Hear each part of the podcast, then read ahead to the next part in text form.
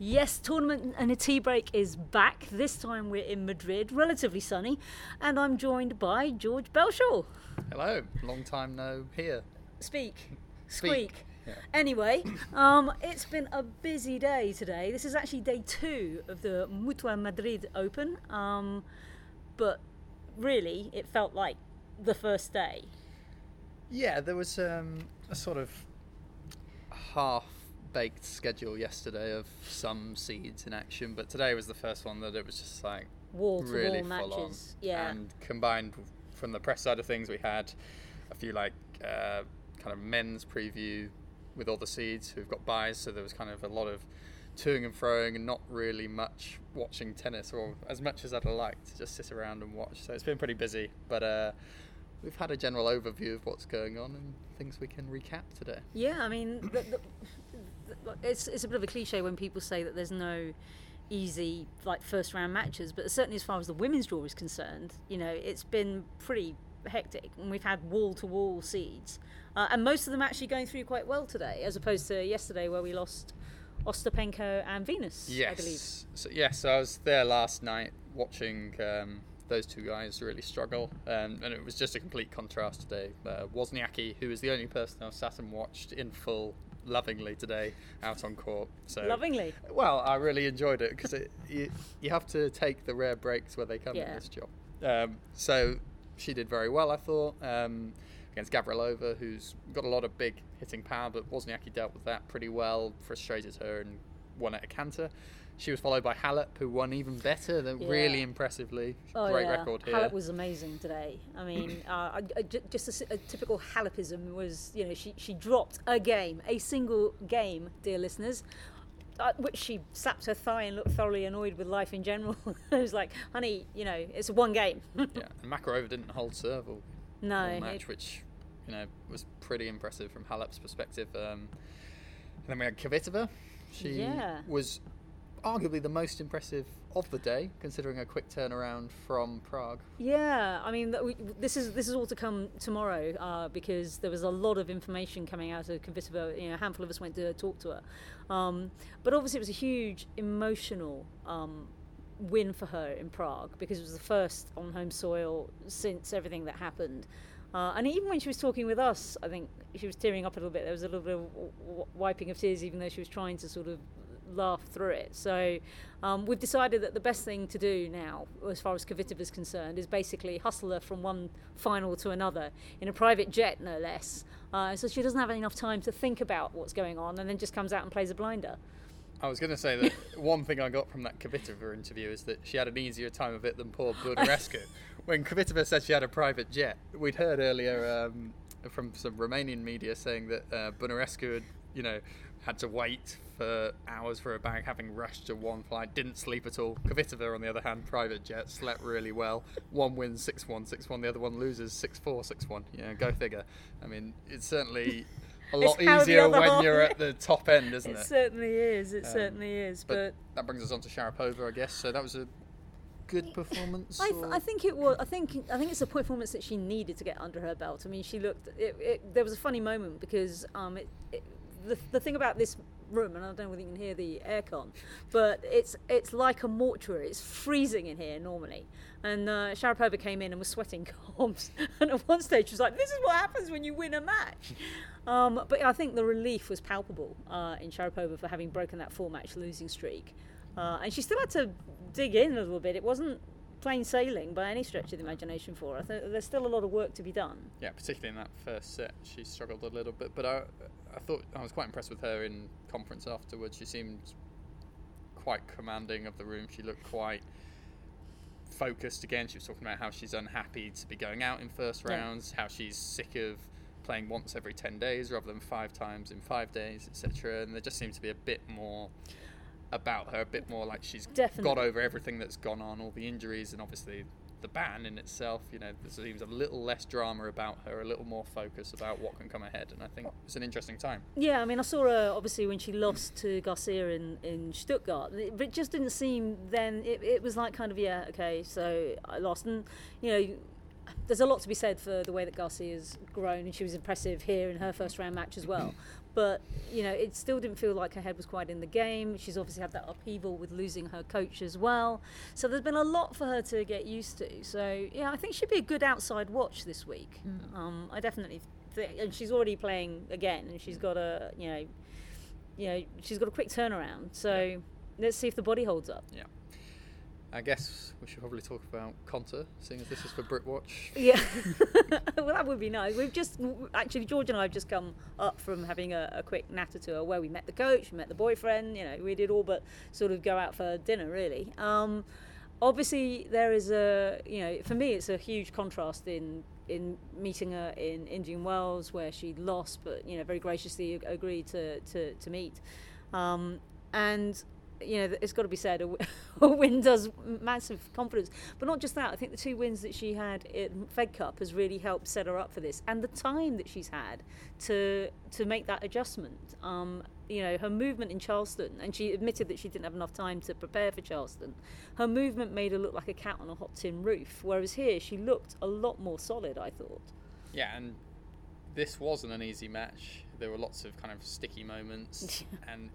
it was a long match, and it wasn't a great watch. I don't think anyone would kind of say this was the match of the tournament, even though it lasted for 2 hours. But, you know, it was an important one to come through. She said herself she's won a lot of clay matches at the lower levels. She struggled at WTA level, and this felt like a match she'd lose last year.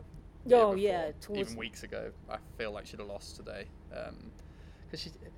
as we were saying while we were watching, you know, there were moments, even when she gets in front, she just suddenly seems to doubt herself and just have a wobble, etc. And she kind of recovered from her mini wobble today, stormed back through the end of that second set, meant we get to go home at a reasonable hour, which is always a positive.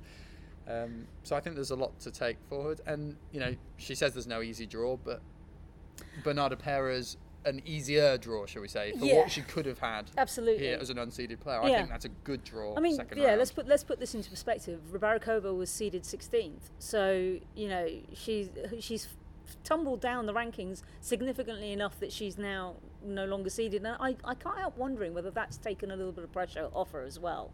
That now she's not seeded, she's not expected to win, and I think she's actually beginning to play a little bit more free. Like you say, if she'd had this kind of match at the beginning of the year, or maybe towards the end of last year, she would have lost from a setup. I would have bet any money. Yeah. So I think it's going to be good. I mean, Pera's going to be... I think it's going to be a tough match. I could see that one going to 3. I think she was stunned by Pera in Australia, and I think she did well to beat her in Doha. Yeah. But in fairness to Joe, Pera did seem to implode in the second set. So, you know, I think this one's going to be quite tough. And I think she's ready for it to be quite tough as well. Plus, she's actually playing some doubles here too. So the more time I think she gets the dirt under her feet, the better it will be for her. And she's got no points, practically, like one win in Rome.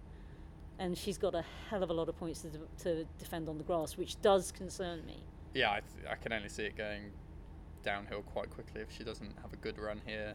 And it starts in Roland Garros, really. I think it starts in Nottingham for me, because obviously she made the final in Nottingham. I think she got maybe a couple of rounds under her belt in Birmingham. She lost to Coco quite early on. And then, of course, the semi-final. So the more points she can get under her belt now, the better the cushion, for sure. One man who's also not defending any points here is Denis Shapovalov. Very good, because, well done, good segue. He obviously hasn't played a full year on the tour before. This is his first clay court tour. Today was his first ATP clay court win. So well done to him. I got a nice chance to catch up with him afterwards, which was really, I think he's a great guy. I think we can all agree he's been a breath of fresh air. Absolutely. On the tour. Got a lot about him. Saying some really interesting stuff about how he had been watching Nadal quite a lot as a lefty on clay and trying to improve there. Beat Tennis Sandgren today, and he was saying he thinks he needs to raise it. This year's a learning curve. It doesn't matter about results. It's all about grinding matches. Future ambition is to be able to win the French Open, despite this not being his best surface. Him. I like that. I think he's someone I really think will win slams, but he seems to have the right sort of attitude to tackle his tougher surfaces and and seeing as we've had that whole kind of lost generation, now the next generation, you know, it'll be good to see somebody actually make good on that. Yeah. So we're happy for him. We're happy for him. Well done, Dennis. So last of all, well, two penultimately. So first of all, we're going to look at tomorrow's matches very quickly. And then we're going to predict our winners. So tomorrow, first of all, Djokovic-Nishikori. What a matchup! That's just incredible. Yeah, I think it'll be really interesting. I think Djokovic is beginning to work his way back in. I think Monte Carlo was just a little too soon for him. Yeah, I thought he played quite well in Monte Carlo. It was Barcelona where it just suddenly went tits up. Can I say tits up on this? Yeah. Children, cover your ears. Where he just suddenly... I mean, Klizan, to be fair, did get 5 games off Rafa on clay, so world number 140 or whatever he was a bit false. But, you know, you'd still expect Djokovic to win that one, and he just looked tight in the third set. But Nishikori's not fit either, I don't think. He just pulled out of Barcelona. Yeah, because he's been struggling, I think, with a wrist injury since the beginning of the clay. So, God, honestly... Since the beginning of time, I would say. So if we go back to when dinosaurs held rackets in their teeny tiny paws... I think it'll be an interesting first round. I suspect that Djokovic will come through, and I think that will give him a lot of confidence if he comes through, because Nishikori's no slouch on clay with one wrist or two. And he did reach the final of Monte Carlo, but I think injury will. Yeah. I think Djokovic. I think so. I hope for him as well. I'd like to see him have a bit of a run. And he's not in Nadal's side, he's not in team side, he's not in Del Potro's side, and yet he's arguably the hardest quarter. He's basically playing the WTA, isn't he? Yeah. It's basically what you're telling me, he's in the women's court. Is what I deduce from that. Other big match, second round match, but huge. Azarenka, Pliskova. I mean, how good is it to have Azarenka back on the tour? She was brilliant in press today, absolutely fantastic. Just the whole relief that she's been able to actually get physically on a plane. I mean, you got the feeling that she could have been sat on the tarmac for an hour with a delay, and she would have been A-okay with that. It's great to have her back. It was a bit of a sketchy start for her, but you know, she hasn't played, as you pointed out to me. I haven't played in 2 years. It's like, yeah, still a slow start though. So I still stand by my question. Yeah. But I think that's amazing. And with Pliskova having come back from winning a Porsche that she can't actually drive, which I still think that she should take me up on my offer of taking it off her hands and looking it after. But she didn't seem to be. Yeah, I thought so, but she didn't seem to be that interested. I think that's going to be tough. I mean, Pliskova withdrew from the prospect of playing the other Pliskova in the first round in Prague, and not surprisingly, because she'd done really well in Fed Cup, then in Stuttgart. That's a difficult one to call. I give Pliskova the edge, but Azarenka's just so pleased. She's so happy to be here. And it is an adjustment from Stuttgart to here. Oh, of course, yeah, for sure. Her winning in Stuttgart doesn't necessarily mean much in Madrid. So it's one to watch. I'm sitting on the fence on that. I think it'll be quite close. Yes, very brief note, we've also got Del Potro and team playing doubles together, which I thought was just worth flagging up. Yeah, first time. Because why? But there we go. That'll be fun. Sharapova, as we briefly mentioned, Begu. Yeah. She beat Ostapenko. Do you see her troubling Sharapova? Got form here before, of course, Begu. But... possibly. I think Sharapova could drag that out to 3 sets and then just win by sheer force of will. Okay, you heard it here first. I think so. And the other one I was just flagging up, Wozniacki Barty. I think that's quite an interesting one actually. Barty can throw up some mean, slicey, dicey stuff. And you know, again, we had an interesting chat with Wozniacki that she was sort of saying that she almost has too many options on the clay. She's spoilt for choice of what to do. And sometimes that kind of can jam you up as well. So, coming up against somebody like Barty, who can move all around the place, doesn't seem to have an issue on the clay and can throw in any amount of variety. And that should be entertaining. Who's winning it? Well, that one. That one and then the tournament. I'd say Wozniacki to win that one. The tournament. I wouldn't say Wozniacki to win the tournament. But no, I wouldn't say Wozniacki to win the tournament. I don't know, Halep maybe comes in. I mean, she's the favourite, isn't she? Yeah, but I don't think she's ever three-peated before either. So I think this is going to be a big. No one's done that here, of course. So it's a tricky one. I'd love to go out on a whim and say Kvitova, but I don't think so. But she has won here before. Yeah. I actually went Svitolina myself in my pre-tournament predictions. Yeah, I could see that, but I don't know why, but I just fancied it. Even though she's never been beyond the second round here, but I quite like the look of her draw, and just got a sneaking suspicion Halep will come unstuck somewhere. But if not, that's who I think would win it. Okay. And then the men's, it's tough to say, isn't it? Well, there's this like Nadal chap that's apparently quite handy. I've got to be honest, actually, I understand that he's the king of clay. I'm just finding it incredibly tedious to see past Nadal on anything to do with crushed bricks. And I don't know, I can't see anybody in the form that he's in at the moment coming close to beating him.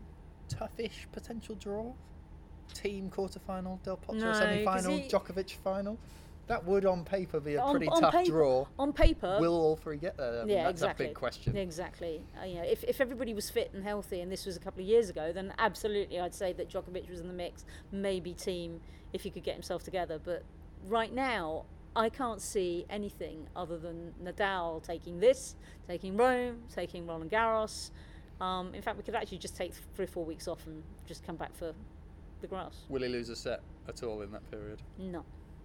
Oh, well, no, you know what? He might lose a set. Roland Garros in the semi-final or the final. That's what I'll give him. Will he lose a set here? No. No. I can't see anybody beating him here. There we go. All right, I think we'll leave it there. But yes, you're going to be listening to me and George for the rest of this week, you lucky people. And thanks for listening. Yeah, thanks a lot.